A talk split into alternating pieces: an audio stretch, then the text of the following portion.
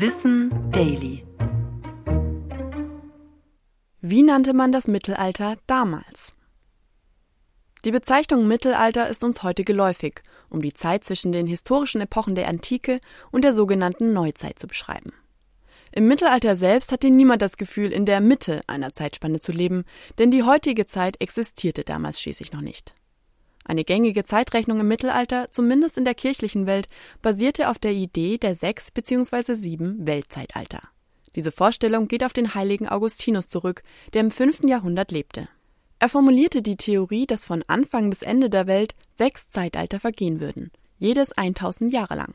Nach dieser Theorie befanden sich die Menschen im Mittelalter im sechsten und somit letzten Weltzeitalter, was bedeutete, dass sie sich dem Ende der Welt und dem jüngsten Gericht näherten. Der Name Mittelalter selbst wurde erst in der Renaissance im 15. und 16. Jahrhundert geprägt. Die Gelehrten dieser Zeit waren von der Kultur und Lebensweise der Antike fasziniert und sahen die Epoche nach dieser Zeit, das Mittelalter, als eine dunkle, einfache und triste Zeit an.